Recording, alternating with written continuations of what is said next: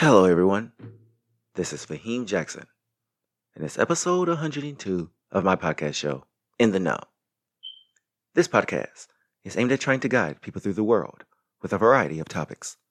I am also using this platform to ask questions and try my best to answer these questions with my viewpoints of the world around me.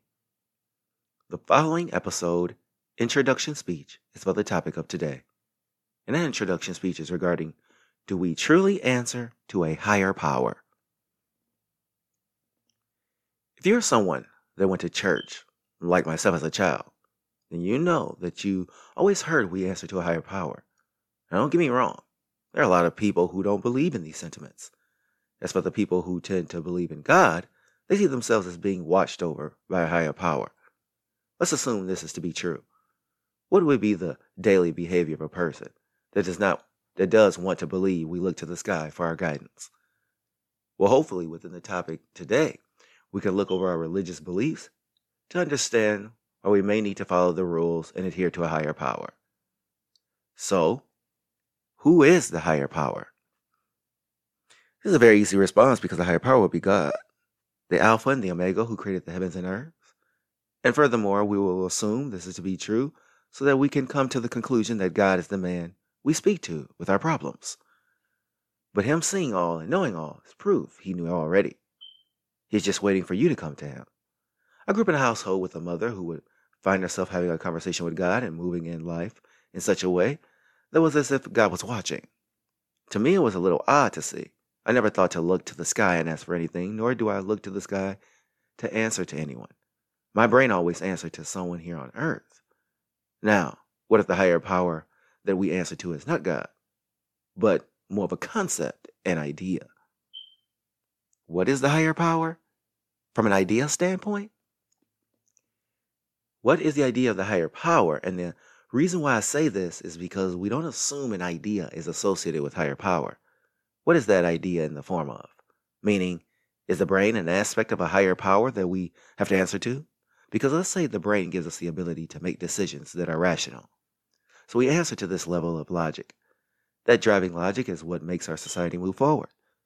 You have people from the religious side not like this claim because a lot of times their mind doesn't work in ways that can make sense of the world around them. And this is because the Bible has a way of filling in the blanks for people. Simply because the bricklayers had a keen understanding of the world, even though their views were quite local in who they were talking to.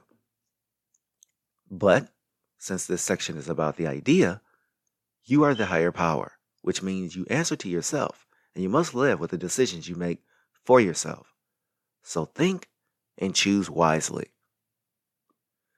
Let's observe some cultural interpretations. Depending on the culture you come from, people all have different interpretations of who they answer to and why. Some people repent as a way to show how they answer to God, while others pray on a daily basis in order to show their commitment to God. Now, I come from the Christian faith, for the household I grew up in at least. So, answering to a higher power was a reason for maintaining a clean and balanced lifestyle. And because you come from a culture where you have to be clean, then this might be a deciding factor in how you move forward with your life. For those that don't quite understand, let's observe our existence on this earth the human lives on this earth? See, as we live on our live our lives on this earth, most people don't move about like they answer to a higher power. Most of us live our lives like we answer to the government. Yet the God we praise above comes after. It makes you feel good to feel like when you do good, that God is watching over us. There are these checks and balances. And when we experience our beliefs that God is watching us through certain acts that validate that belief, we feel closer to God. Now, we're no closer to God without the checks and balances.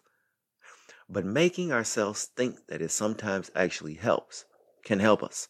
So, what are some of the rules that go into following the higher power? And this would be called a code of conduct of sorts. Here are some good ground rules from a belief system that aims at trying to understand why we might be answering to God. One of the rules is that we should not steal anymore from anyone, especially if the person is less fortunate. Another rule would be taking the life of another person. Now, the punishment is worse when the person taking the life of the person was unprovoked. Committing an act of adultery is also something that you have to answer to. Now, notice so far the things that I have outlined in this section. These are typically the commandments one should live by, outlined by God.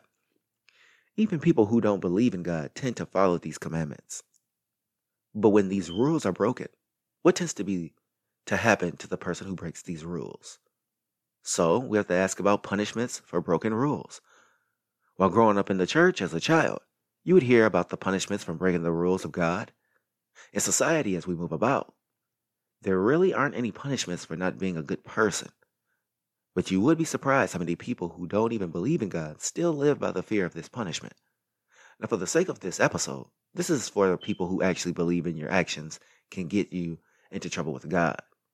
In this case, your punishments once you get to heaven will be doled out to you by God, and most often, you will have to atone for what you have done here on earth. If you cannot convince God that you are remorseful for why you are standing before Him, then you can almost certainly guarantee a spot for yourself in hell. Here in the underworld is the greatest punishment one can get. This is how you will have to answer to God. Or is it? Because answering to God is the punishment, right? No. Just because you have to answer to God does not mean you are being punished. So, what is answering to God? See, when you die and have to stand before God and receive your judgment, this is the moment when you have to go over everything you have done on earth. And God will let you know what you have done to further in order to gain entry. Now, it sounds similar to the punishments, and to a degree it is. But when you are being judged, God will also compliment you for all the good you've done also here on earth. Let's for a second use myself as an example. If I had to uh, answer to God up to this point in my life, I'm pretty sure that I can plead my case. Now, for the people who have not lived their lives on the straight and narrow, they should have a reason to worry. Because for them to have to answer to God means either forced to plead their case or or some sort of punishment. This is why I guess it pays to be good on earth. Now, let's look at literal versus the figurative meaning of answering to God. When you observe the idea of God being someone we answer to, we have to think about this two ways literal and figurative. Literal views are far more something of the past than the present. Today, answering to a higher power seems more of something that just does not exist. We have to answer more to each other here on earth than afterlife. But then again, how do we truly know what happens after we die? The views from a religious standpoint could be real. Because think about it none of us have been dead to know if it were true. So you could have to answer to God. But there's only one way to find out. Then again, it's a catch 22 because you can't return to tell people about it. And with this end statement, while we have to know if we answer to a higher power, you know, this is an interesting question to ask, especially since there are so many people who don't believe they answer to God. But for the people who believe in God, they live their lives a certain way just in case God exists. But let's say for a second, for the sake of this episode, we answer to God. Then what that means is that we must live our lives straight so we don't get judged too harshly. Now, in my opinion, I love good, I live good for good sake. And hopefully, just hopefully, if there were to be a God, then you might say I am ready to be judged. So thanks for listening to In the Know.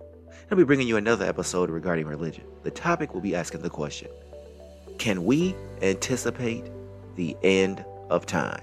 Which in religion is Armageddon.